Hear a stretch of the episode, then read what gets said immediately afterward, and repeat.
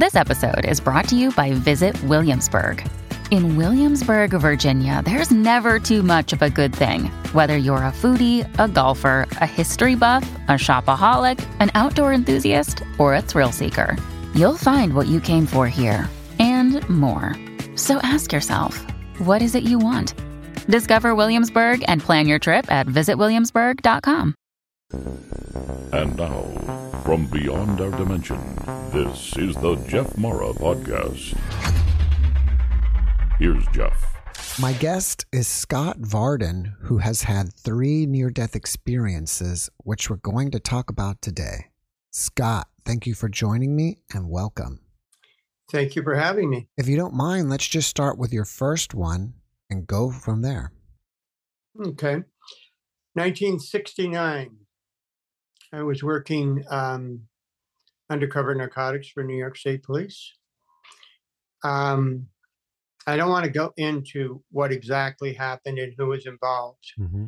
because that's been taken care of. But um, I got shot.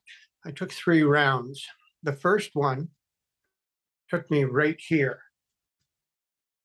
Uh, you see where the bone is missing, how far I can stick my finger in there? Yes. Boom. Yeah. So that made me go airborne. When that happened, I was out of my body, looking at my body arcing in the air. The vest I had on popped up.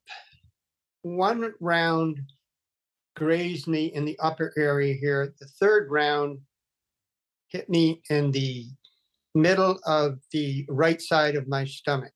So I'm watching this, not understanding, because you you don't really, uh, I didn't get it, what was going on. And then I did a complete, you know, flip around and landed on the ground. And then I was back in my body. That's, that is what I witnessed. Um, And believe it or not, I had some other people with me.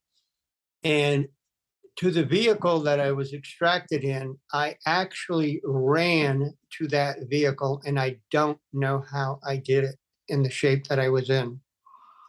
I was taken to the local hospital and then transferred to the next highest hospital in Saranac Lake, New York. And then from there, I was taken to Burlington, Vermont, at the University of Vermont Medical Center. And when I opened my eyes, the man looking at my face, and I had a hole the size of an orange on this side of my face, and you cannot tell, there's just one tiny scar here. Mm-hmm. Because that man was Doctor Charles Barney. Doctor Charles Barney was a very high-ranking officer in the Israeli Mossad. He did. He was a plastic surgeon. He did all the seventy-six burn cases from that war. And um, the reason he was in Burlington is because General Electric had a Vulcan gun factory there. And after the seventy-six war, Israel decided they needed them, and they sent people over to, they got a license, they sent people over to learn how to make them, which they do in their own country now. That man and I bonded. And um, it was the summer that I met my current wife, Lara, who we've had past lives together, um, that I introduced her to him. And later that year, Mister Uh, Doctor Barney uh, passed away. Um, everything's connected. So that was my first N D E. Mm-hmm. And I am ashamed to say I did not get it. You were only I mean, out of your body for seconds, it seems like. So you really didn't, you know. Right. But it's like slow motion seconds, if if you know what I mean. It just, um, so that that happened. And then life went on. Um, I I went back to college after that. And um, after that, I entered the military in seventy-five. And in seventy-five, I became military police special forces. Uh, I taught at McClellan. I was transferred out west to Fort Ord, working for a um, three-star on a project. And then I was transferred early to Fort Monmouth, New Jersey. And that's the only reason I'm alive today, because my work at Fort Monmouth, and the reason I was sent there was because a family member retired as a nurse and became the private duty nurse for Crazy Joe Bonanno's mother. Her best friend was uh, secretary to um, a high-ranking thirty-nine-year veteran of the C I A. And um, they knew this. And of course, my relationship um, was to to facilitate things that we couldn't possibly do. So I had a, a wonderful time at Fort Monmouth. Um, I did a lot of work, including catching the uh, Worldwide Accounting Office, uh, stealing over one hundred million dollars from the Electronics Command budget. And after that, I uh, pretty much had free reign. I worked with Vic Campy. Uh, Um, he was a S A C of the uh, Newark office, wonderful man. So when I left Fort Monmouth, I left with a letter from him and some I D, and um, I returned to Clarkson University to do my M B A, M I S, and I had a, a tremendous amount of federal grants that dealt with uh, security at the Olympics in Lake Placid for nineteen eighty, and with preparing law enforcement in the region for Fort Drum becoming Fort Drum versus Camp Drum, which means about sixty thousand people moving into the area. So I did my job there. I got involved um, with um, a certain product that led me into another field, working with other agencies. But the point is, I um, had a severe back injury, crippling back injury. And during the first surgery, I had an N D E. Now, when you are looking down at the operating table and watching people panic and do their thing because your heart stopped, I didn't understand what was going on. Uh, there's, I'm, I'm, I'm on it. I have to be honest. I did not get it. Again, this is the second time. I'm watching my body from the outside. And that. Okay, so life goes on. I ended up having basically twenty-one major surgeries in a fourteen-year period. And another time I was uh, I was given an injection to have a test because my back was so bad that the only way that they could give me the M R I is to basically knock me out. And apparently they gave me too much because once again, I'm looking down in the hospital room with myself in the bed after I got the injection. And again, people are panicking and crying. So being as sick as I am, I guess, I did not get that either. So in any event, that, that it, I mean, that made a, a tremendous impact on my life to have um, such severe back injury. But that didn't stop me. I recovered and went on. The only time I really got it was in two fourteen. Mm. Now, I know this, for a lot of people, this may seem unsettling or crazy, but I think the documents and the pictures that I sent to you, um, and you can share them, see, I, I'm very open, um, show that that um, there's more to it. Um, there's, there's, there's just more to life than, than basically what I realized, even though I was brought up a uh, what I call a psychotic Catholic. Um, but um, when I finally got it, about the fact that that N D E is proof that we're immortal spiritual beings, because how else can you be outside your body looking at what is going on? People thinking that you're dying or you're dead. Um, and that was on the fifteenth of September, two thousand fourteen. I had two other police officers with me because of a certain terrorist case, um, which was rectified. And it involved the uh, secret shoppers check scam being run by the Nigerian terrorist uh, people called Al-Shabaab.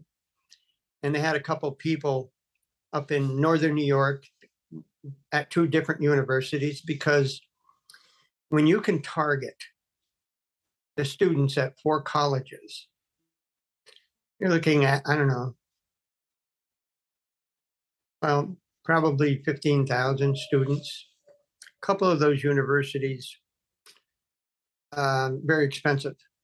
And um, so what they did is they targeted the smart students and tried to flatter them, and um, they made the mistake of targeting one student that um, I took offense to because it was my wife.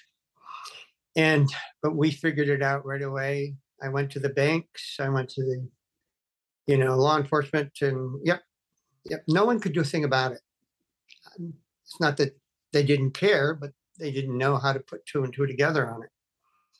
Well, I had witnessed something that led me to these guys, and that night we had a little meeting, and we walked out at about two forty-five in the morning. And this is exactly what happened. Um, the lead investigator from the sheriff's department was the first one out. And when we got out on the lawn,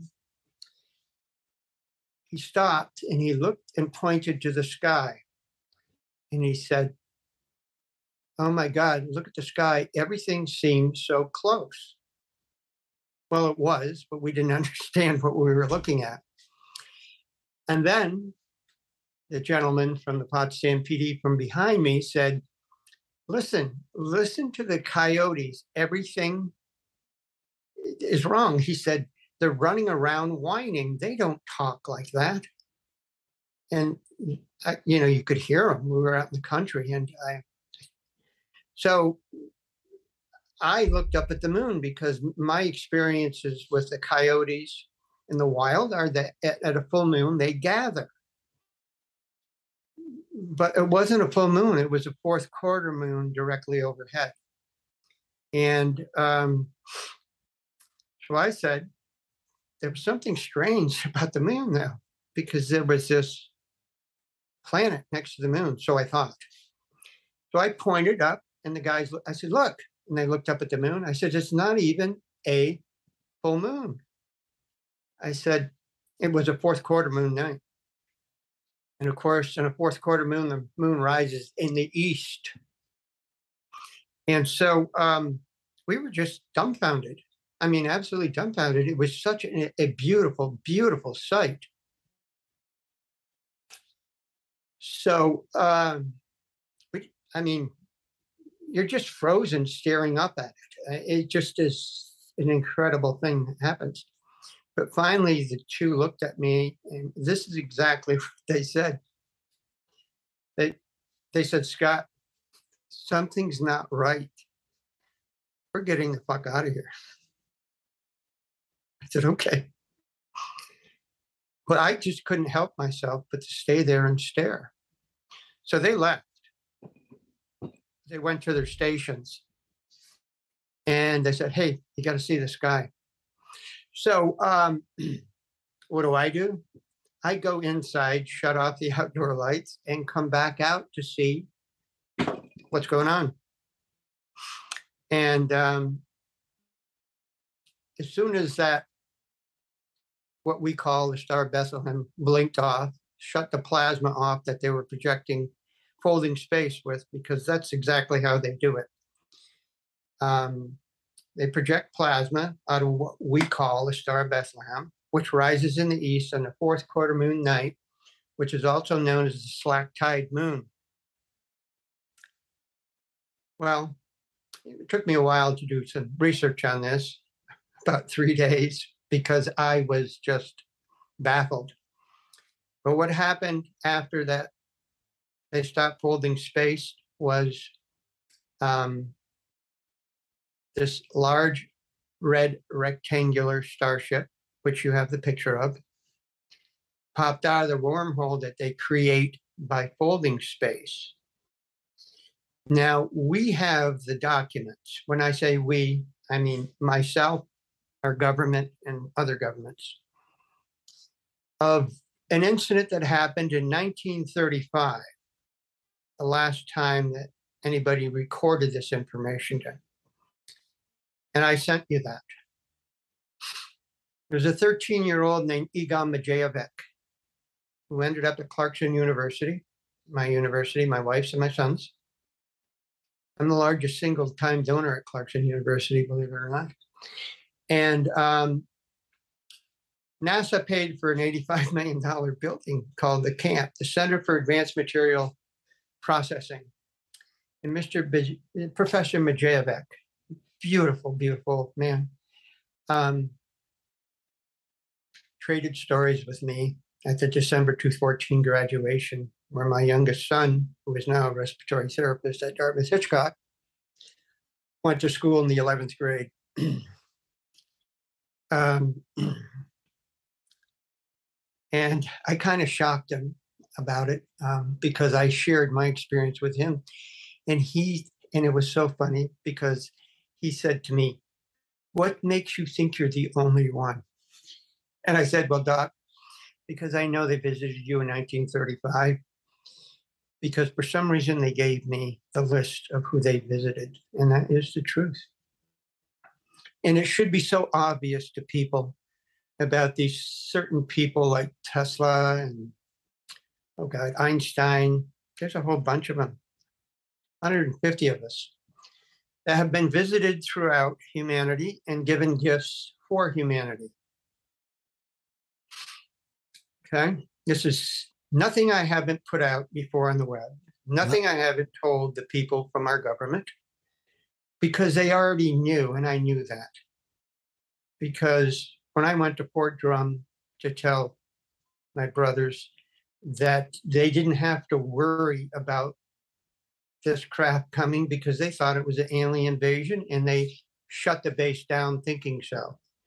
They admitted to me that they saw them fold space. They admitted to me that they saw them stop time on twelve different occasions, which they did, which my wife will verify, and so will the other people that witnessed it. Now, why I bring this in is because they finally convinced me, um, they finally convinced me that um, we all are immortal spiritual beings. Um, and here's how they did it, because they can take you up on their ship physically. You can be laying in bed in a two-story house and be on the first floor, and using their light technology, which I guess is replicated in what we call transporters, you know, from Star, Star Trek or whatever. Um, They they can take you physically, just like that. I mean, my wife's witnessed me being there and gone within seconds, and then being put back. So one night, shortly after that September visit, they did it. But they brought me up ethereally, which means they bring your soul up. And when you're in their presence, um, you can feel everything. You can speak. You can see them. But you can't see a part of your body. And as soon as I realized that, boom, I was hit with this bright, pure white light, and boom, I'm back.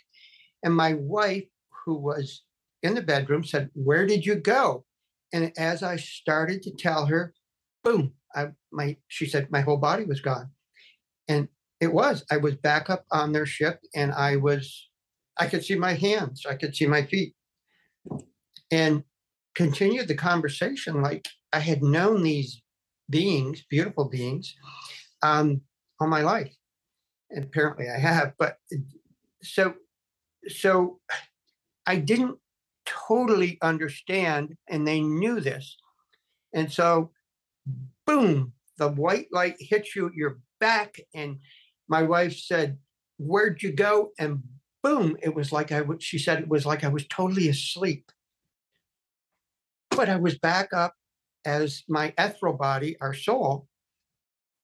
And then before, before they did it again, I said, I got, I understand, I understand. I did it like that, excitedly. I said, "You're proving that we are mortal spiritual beings." And I swear to you, the guy says to me, "It's about time you understand this." And and everybody laughed, and I laughed. And um, let me ask you something real quick. Did they at that point mention your previous N D Es, and they said something like, "We're trying to teach you that you're an immortal no. soul"? Here's how they did it. They said, "It's about time."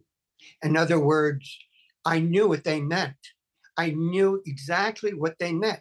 You didn't get it. You know, I was on the path. Um, I did all the paving stone at Disney, Universal, SeaWorld, uh, Orlando Arena, all the big corporate centers. I did, you know, a, a tremendous amount of government work with another product that almost got me killed. Um, because the Irish mob um, didn't like the idea that five hundred million dollars of that product showed up on the west side of New York City in Little John O'Connor's Carpenters Union, local six oh five, which is now disbanded for corruption. Yeah, because they tried to kill me in ninety-four, but that didn't work out too well for them. Um, so I was in the material world, you know what I mean? There was... Uh, Uh, I got into the uh, paving stone business accidentally. Um, and when uh, I was working for, at the time, as a commissioner of labor in the field in New York State, and um, doing inspections, explosives, ski lifts, elevators, you know, dangerous shit. And um, they, uh, I got the I got the opportunity, I have, was given the opportunity to do the um, Olympic sites with interlocking paving stone in Lake Placid for the nineteen eighty Winter Olympics. And uh, I went to the commissioner and explained that to him. And he said, "You can't do it, Scott." And I said, "Why?" He said, "Because you're a state official, and that's state and federal money."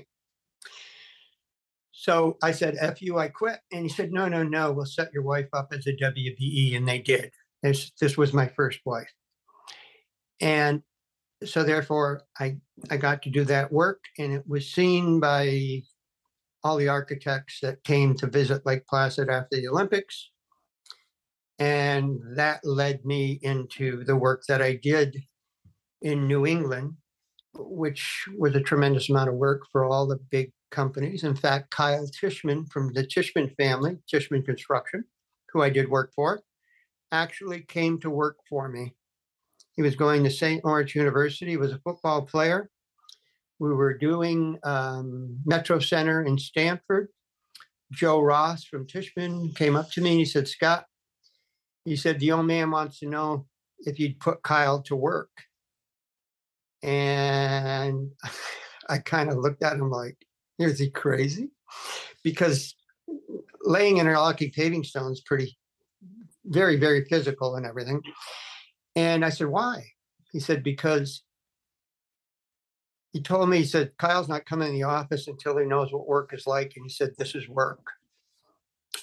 So we, so I did. I said, "Sure, I'll do it." But I said, um, "I don't run the jobs. I have people that run their own jobs." And I said, "If he's going to fit in or he's not. If he doesn't, they get rid of him." Well, he worked with us. And not only that, on vacations, wherever we were working, he would come and work for us. That was his senior year at Saint Lawrence University. He, um, he, uh, uh, oh, so he was a football player. My men, even though he was back in school, they'd be working out of state all week. Some of them, when they came home, if Saint Lawrence had a home football game on Saturday, they would go to see Kyle play. That's how much they liked the guy. So So that opened up naturally a lot more doors for me because um, we did good work. I mean, you don't get Disney's work if you if you uh, if you don't um, if you're not the top of your field. Right. Okay. I couldn't have done it without without the guys off the farms. I gave uh, uh, a lot of um, men and women from northern New York who were farm families. They worked on the farms, right? And that's that's that's as hard as it gets, as far as I'm concerned, from working. And um, they had a they were paid high union wages. I mean, we had jobs where they were making about a hundred bucks an hour in the paycheck.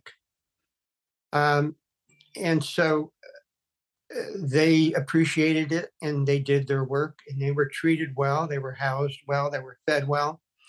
And that's how we were able to accomplish what they did. And um, I, I, I can't take credit for it. I mean, I could sell a job, but I, I, especially with the condition of my back at the time, um, I couldn't do that type of physical work.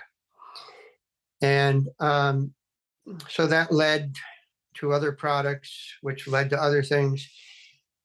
But it's, but to me, it's it's it's it's all connected. I mean, this the people who have I, I don't know who else expresses the fact that when you have an N D E, they realize that they were an immortal spiritual being.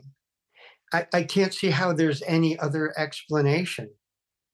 How can you be outside of your body watching and describing?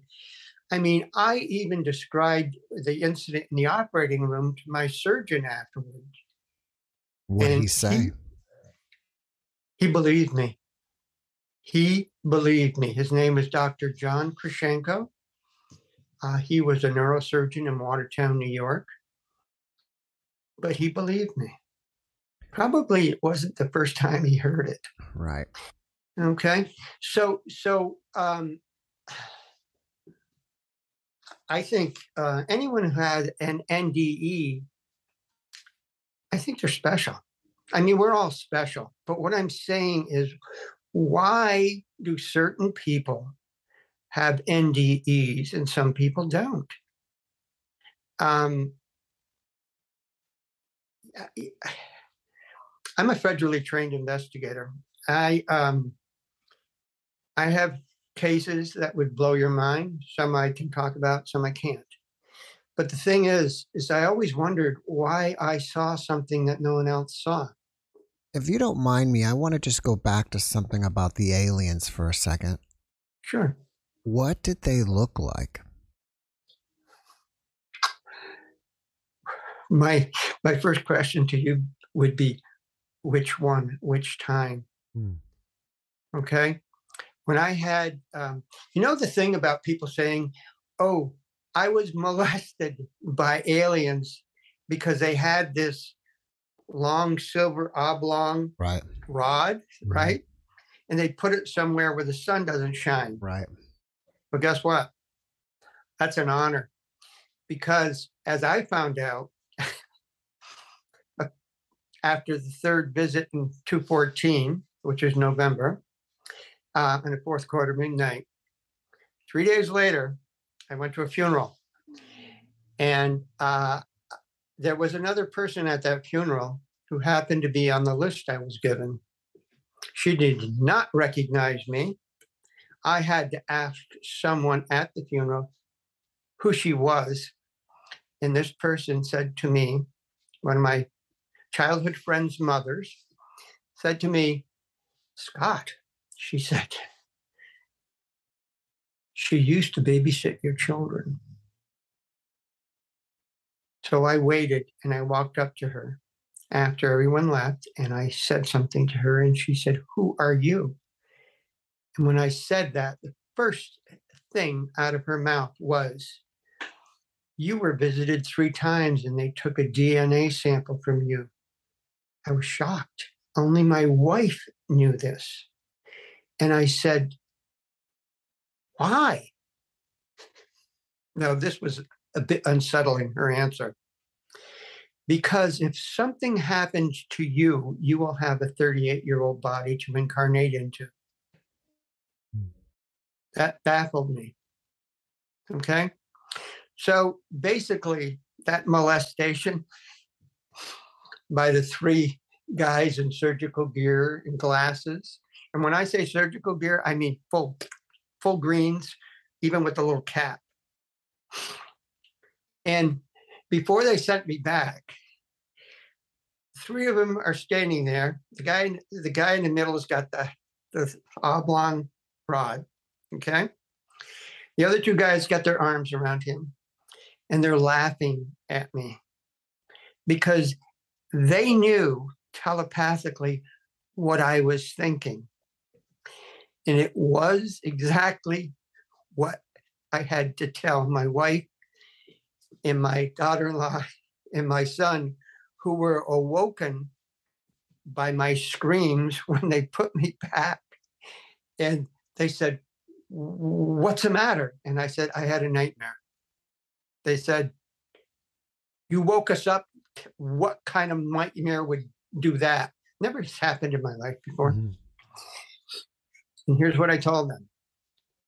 I said,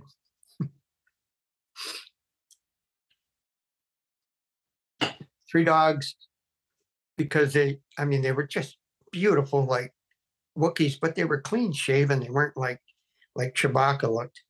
And um, I said to them, three dogs fucked me in the ass. Oh. And they looked at me and they said, "Boy, that was a nightmare." It wasn't a nightmare.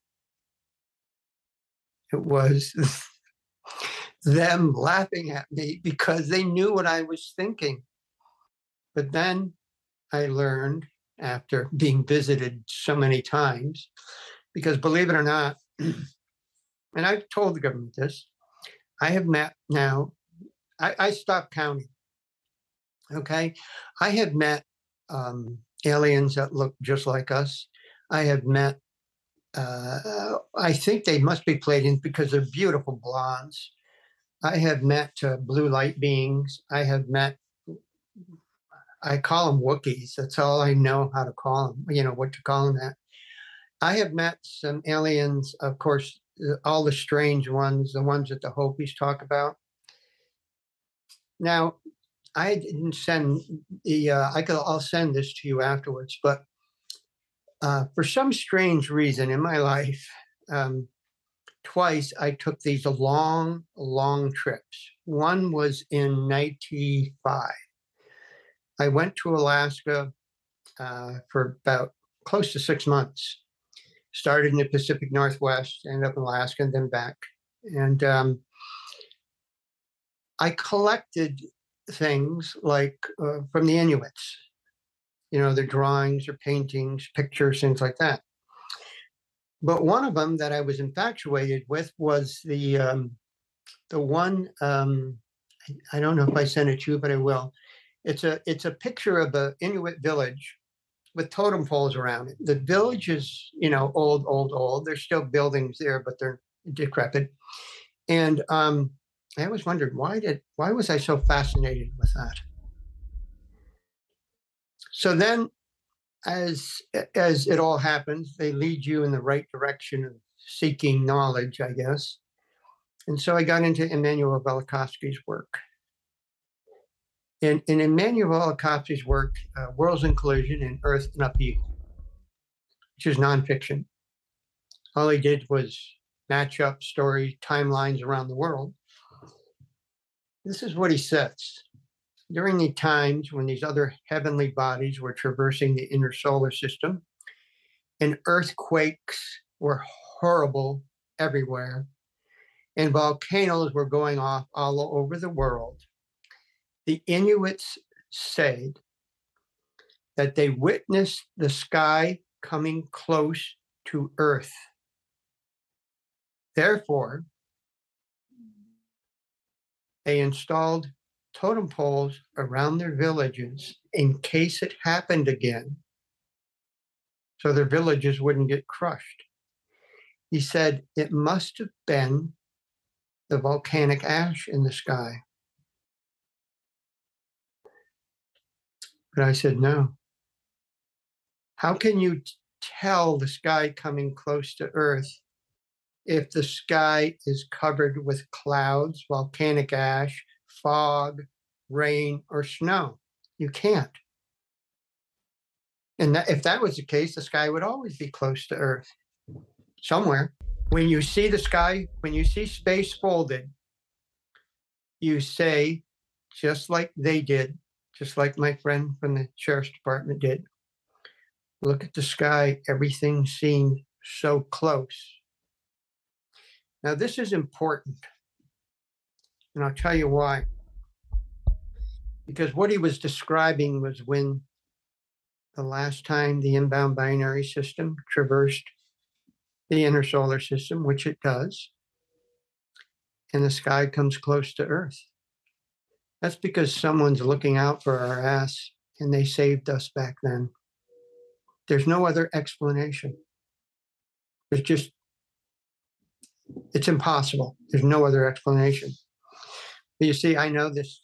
I know that our government knows this because there's a lot of good people, you know, that work for the C I A, a lot of good people, a lot of good people in the military, you know, whether you agree with what we do or not. I don't always, I'll be honest with you.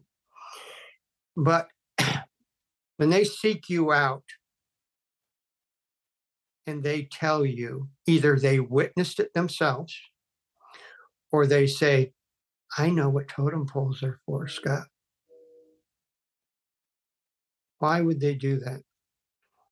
Well, for one thing, you see, when you're told that you have a thirty-eight-year-old body to incarnate into, and you know that's possible, what do I have to fear? Who do I fear? No one. Oh, I fear, you know, I fear making, like we all do, making the mistakes and all that. But as far as death, I don't fear death. How can I, after what I have been through in my life? Um,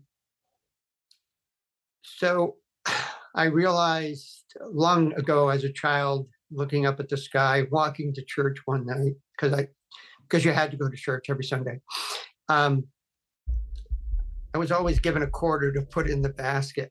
I can remember this right to a T. It was a clear, beautiful winter night. And we had a dairy bar. We had our own, you know, um, it was a small village, but we had probably the best milk and ice cream in the world, I think, back then.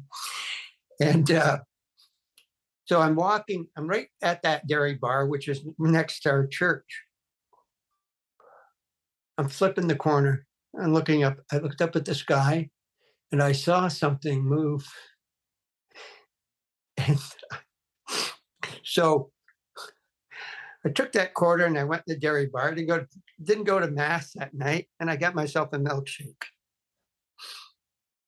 The lady with, who ran it, Maggie Robillard, I loved her. My mother's friend, she narked on me. I got in trouble because I didn't go to church. She told my mother he bought a milkshake with the money he was supposed to put in the basket.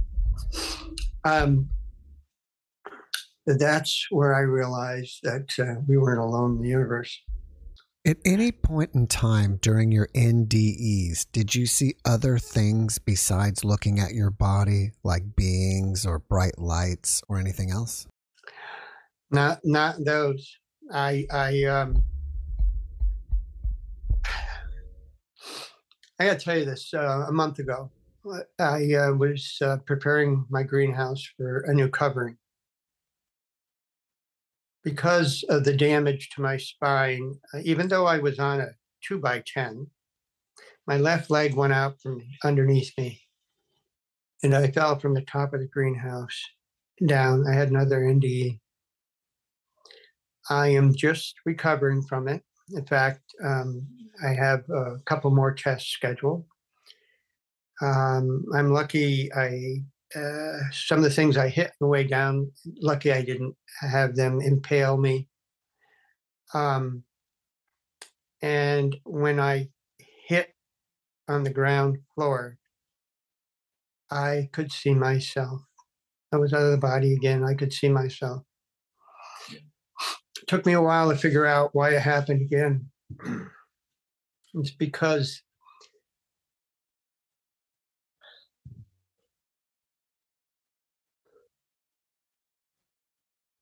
the Hopis have a legend about the Kachinas, the blue and red Kachina. The blue Kachina has a dual meaning. Now, when I built my house in Florida, when I was doing the work down there in Windermere, I, I had my project manager from Disney actually uh, did the building because he was a contractor too on the side. His name was Tom Tosi, good man. I um, the house, I have most of the stuff. I'll send you the pictures. Totally decorated in Hopi art and in rugs. I had some of the rugs made into pillows for my furniture and things like that. And when you see this collection, I think you might understand some deeper about this. Why? It's just like, why did I collect that stuff about the Inuits?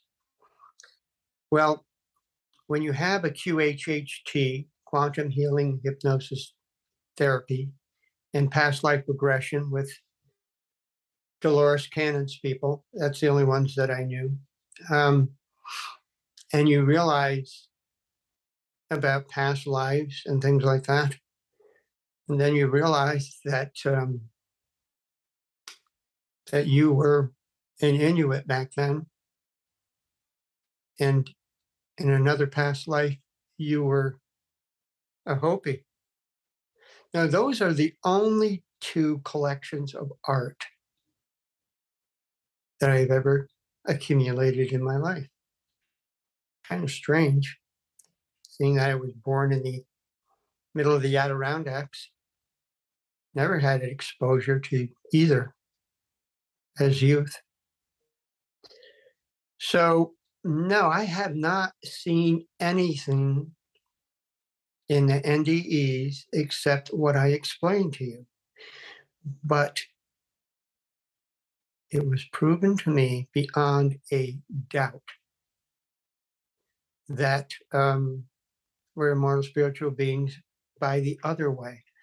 Now, I know that people talk about meeting Jesus or meeting loved ones. And I believe them. I believe him from, from what I've learned going through all of this. I would never doubt anyone else's experiences because people are going to listen to me on this program and say, that guy's crazy, but I'm not crazy. Um, I sent you my wife's C V, okay? Um, you know, basically, if you've read that material, you know basically some of my history. If I can't prove it, I wouldn't say it. I sent you proof of just one case. Why would I have the pictures, current, and the wanted poster on the gardener? If I was crazy, why would I have all the information about, I, I tell you right now, more than once the F B I has asked me, where's the other body? And my answer to them is, I don't know. I don't know, because I didn't even know it was happening back then. I was more worried about getting this bullet, which is down in here, removed because it was moving and nearly, I mean, I was in the hospital every single week in Orlando after that accident because that bullet was moving. And they took tests and everything and they diagnosed it. They thought it was a brain tumor. And it just so happens that one of my doctors in Orlando went to college with Jeffrey Crandall, who was a doctor at U V M, who had a brain tumor as a younger man, had it removed, survived, and dedicated his life to saving other people from such. Now, think about that connection. Why would my doctor in Orlando know this doctor in Burlington? who I never knew until they sent me up there and made the arrangements for me to meet with him. So now maybe it's because it was meant to be this way. Well, are you implying that perhaps these N D Es were planned pre-birth? I can give you two answers. A, I hope not, but B, I don't know any other explanation. I I I I can't. Um, it's almost like I've been convinced that everything happens for a reason, and there are no coincidences in life, which my mother used to say all the time, and I thought she was crazy. Um, you know, growing up in Tupper Lake wasn't easy. You know, it's a small town with ninety-eight percent Catholic, middle of the Adirondacks, born in nineteen forty-nine, where, according to my father's record, something was very, very strange. I was born at basically six months in the womb in nineteen forty-nine in Tupper Lake, where my father described in his journal, the incubator might as well have been a shoebox with cotton balls and a light bulb in it. That was his term. My father was the first sergeant of one of the first MASH units. Okay. Um, so my wife, my current wife, her uncle, Lieutenant General Leroy Manor, who's now deceased, one of the last, uh, what the, the most decorated lieutenant general in U S Air Force history. Her grandfather, who she never got to meet, Captain Harold Manor, was the last Sabre jet pilot to die in a crash across the street from my wife's mother when she was ten years old, playing outside. Um, everything's connected. Okay. We're not alone in the universe. Um, everyone thinks that everything has to relate with what we, because of religion, right? Uh, God. Okay. Um, the documents that I have from the Russians, because see, when When the Soviet Union fell apart and you leave your people out in the cold, they have to eat. So what do they do? You're going to sell what you need to feed your children. So if you have documents, you don't give a shit. You sell them. I got both copies, which describes basically everything. And here's something strange. I always wondered about how we were defined as what God is. You know, this guy in the clouds, right? But why in, in their documents do they say the same thing? I'll send you, if you want, the whole copy, but you can pick it up yourself, the uned, the edited one, which still contains enough information. The message is she. Now, I always wondered as a kid, um, I, I don't want to say it, but...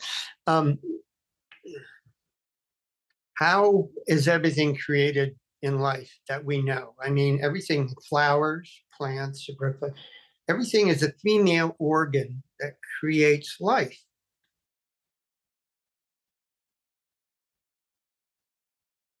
According to them, in the documents, they say, think of, think of the source as, they don't say God, think of the source as what is defined as the goddess in Greek and Roman mythology, Diana. I just, I mean, it, it just is a, a biological wonder um, about where life comes from, about how, how women women are divine. I mean, and and and I know how we got back. See, after the after the. the last, uh, probably after most pole shifts, when there's a reset of life on Earth, and there's survivors, there's always has been, um, women would need male strength for protection and survival. Okay, some men takes over. But in the past, women ruled. What woman would send their child to war? Um, women are divine. Um, their hearts beat differently, in, figuratively, in a sense, than what men do. Um, I would have to. Have you ever watched a woman breastfeed a baby, breastfeed a baby, and watched the baby look into the woman's eyes? Sorry about that. All right. Uh, watch the uh, w- the child look into the woman's eyes. It's just an amazing thing to witness. Um, that's the information that I have. Um, and I, um, I'll swear by it. After watching this podcast, people may want to reach out to you and ask you questions. Are you open to that? I always have been. I've been doing it since two fourteen, sir. I have, I have, um, like I said, I'm what they call an enlightened because I was one fifty on the list of enlightened people, and I didn't even know what it was. I had to ask my wife to Google it. Um, and you can, and you can find out who's on that list, but the list is not complete. Hmm. I'll give you a little one. Chris Martin was interviewed after their experience, which they were very verbal about, the guys in coal plant, by Howard Stern on his live program. And Howard says to Chris, he says, Chris, your music and your lyrics are incredible. Where do you get them? And this is exactly because I the video, okay? Here's Chris. Get him from the universe. Little did he know. That's where he gets them from. So does the girl from Arcade Fire. So does the songwriter for Gang of Youth. There is so many messages in music. It's incredible. But people, most people don't look at the lyrics, but they move to the vibrations of the music. Music heals you. That's why I can walk today, because I've been in a wheelchair more than once. Um, and you know what I did the first time? I put the earphones on in the hospital bed, and I listened to nothing but reggae music for almost a year. And, and I swear to you, that has helped heal me. We have been separated from the truth for so long, because if you can separate people from the truth, you can control them. If you fool people and keep them fooled, you can control them. You're okay with people reaching out to you. What's the best? Absolutely. What's the best Absolutely. way for them to reach you? They can find me on on uh, Facebook. Uh, they can Messenger, or I'll give you my cell number. I don't care.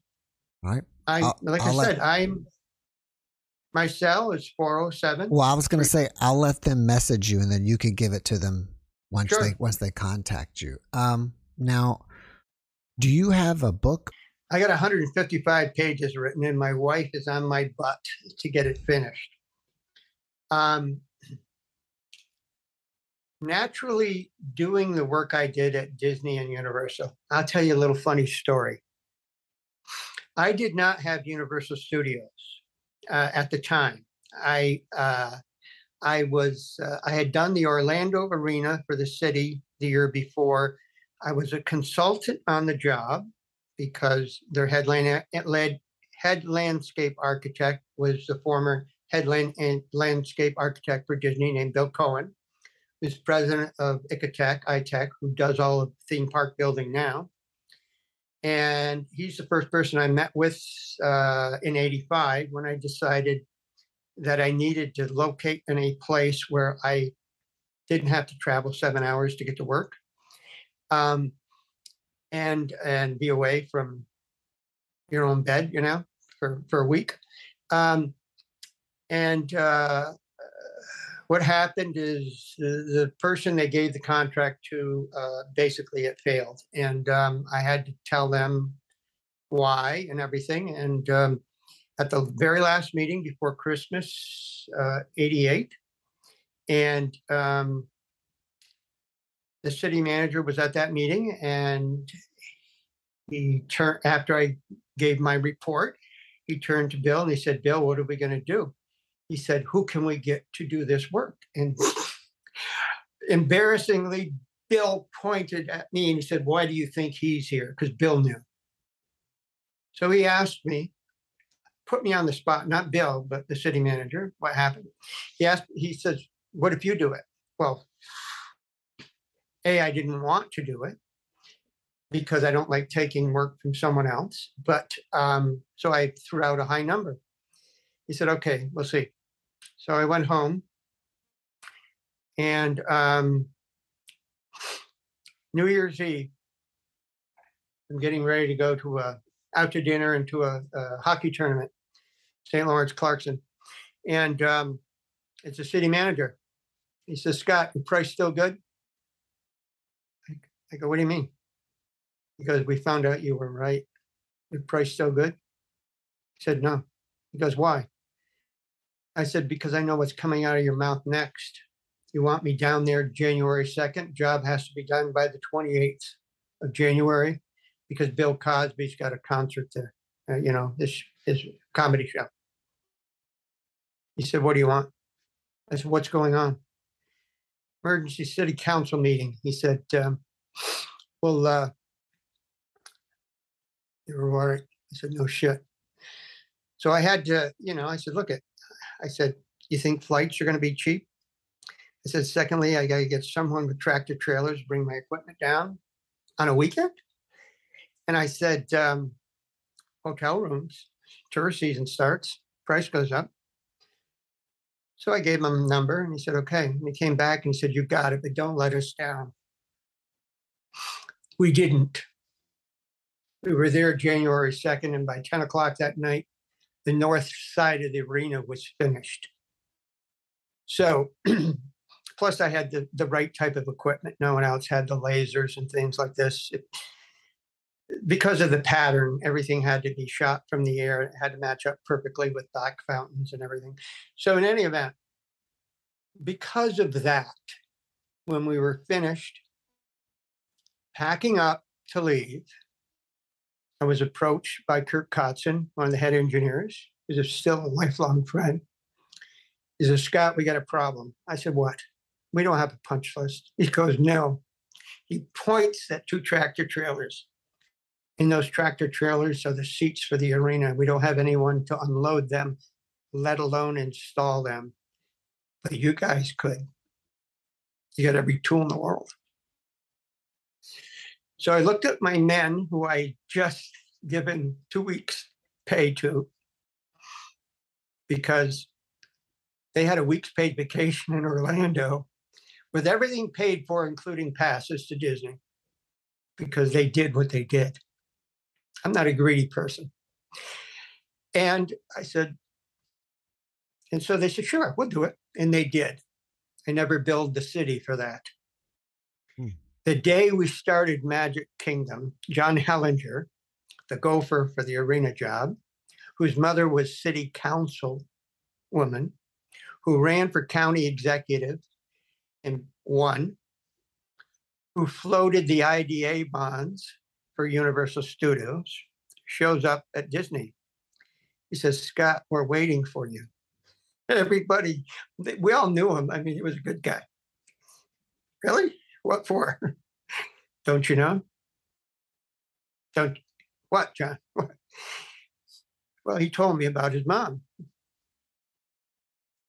He said they told Universal you're going to do their work and don't argue with them." So we did. Okay, I left with men, went and got the blueprints. And then I had a problem. I had to get more people. Okay. The very first day we started Universal Studios, there was this really kind of familiar face guy standing, watching my men install the paving stone at what you call Shark Encounter.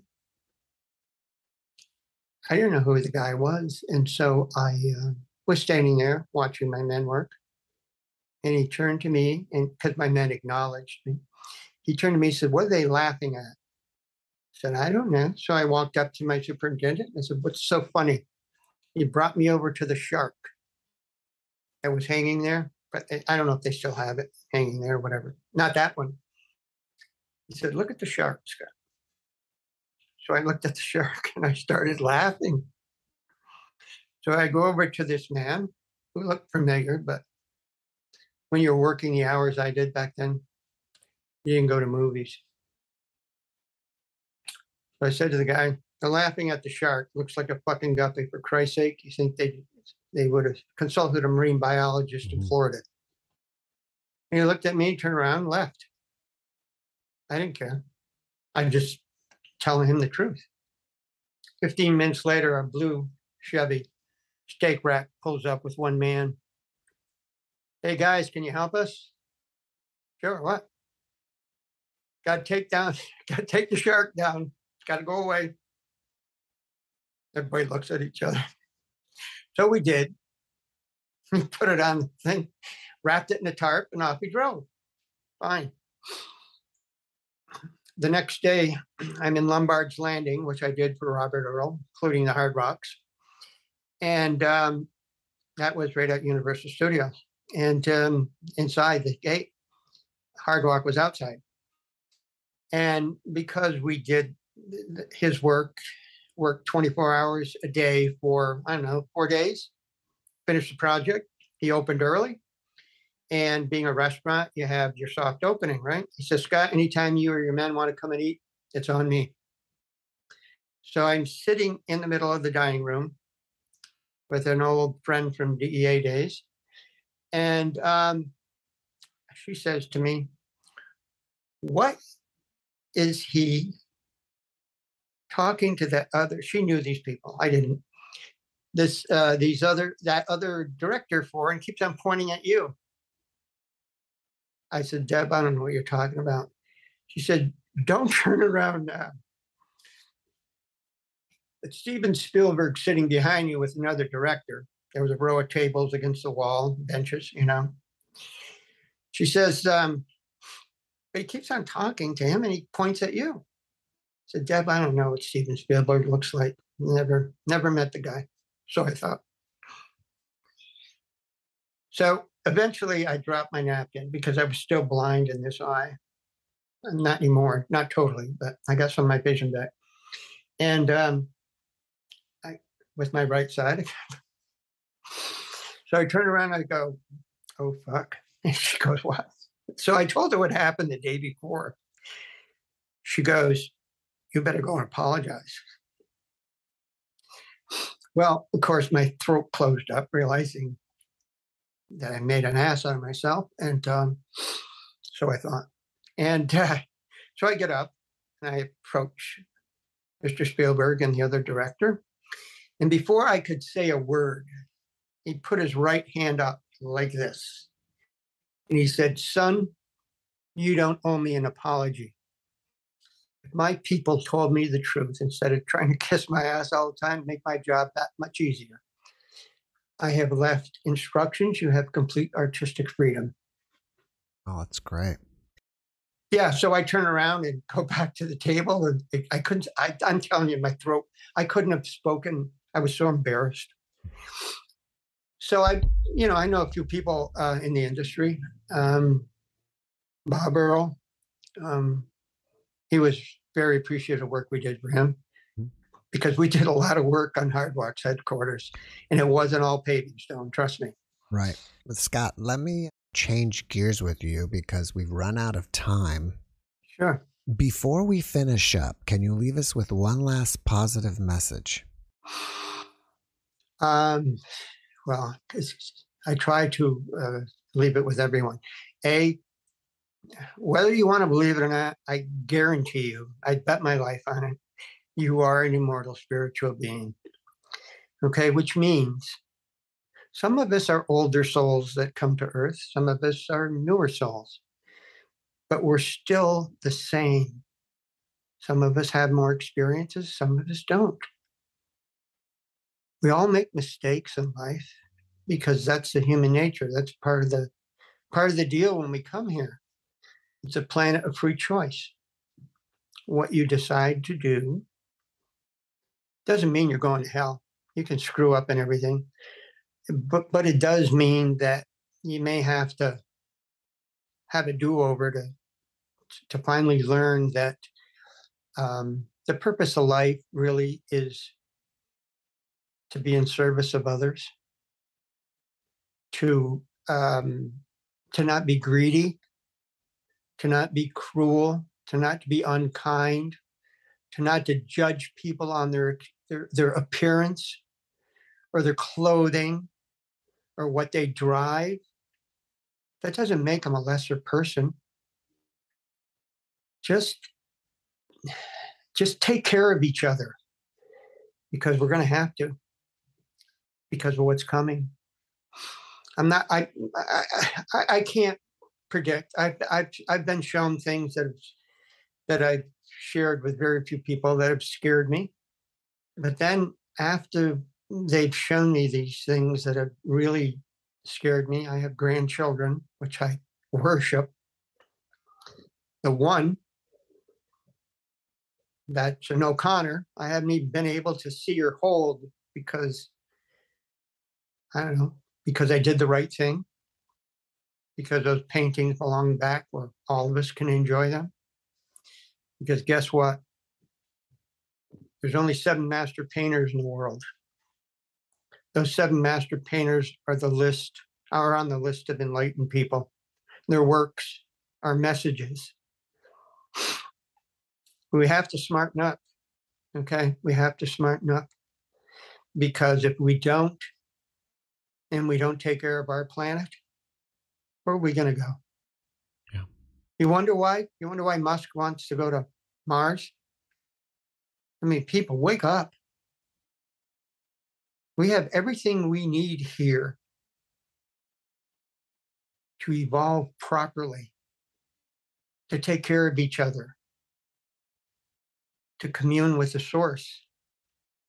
But we're so distracted by the materialism, by by things that that really, I mean, how, how much does one person need to be happy? Well, you know what? When I had lots of money, I shared it. I did. I, but but regardless of, of that, the, the money didn't make me happy.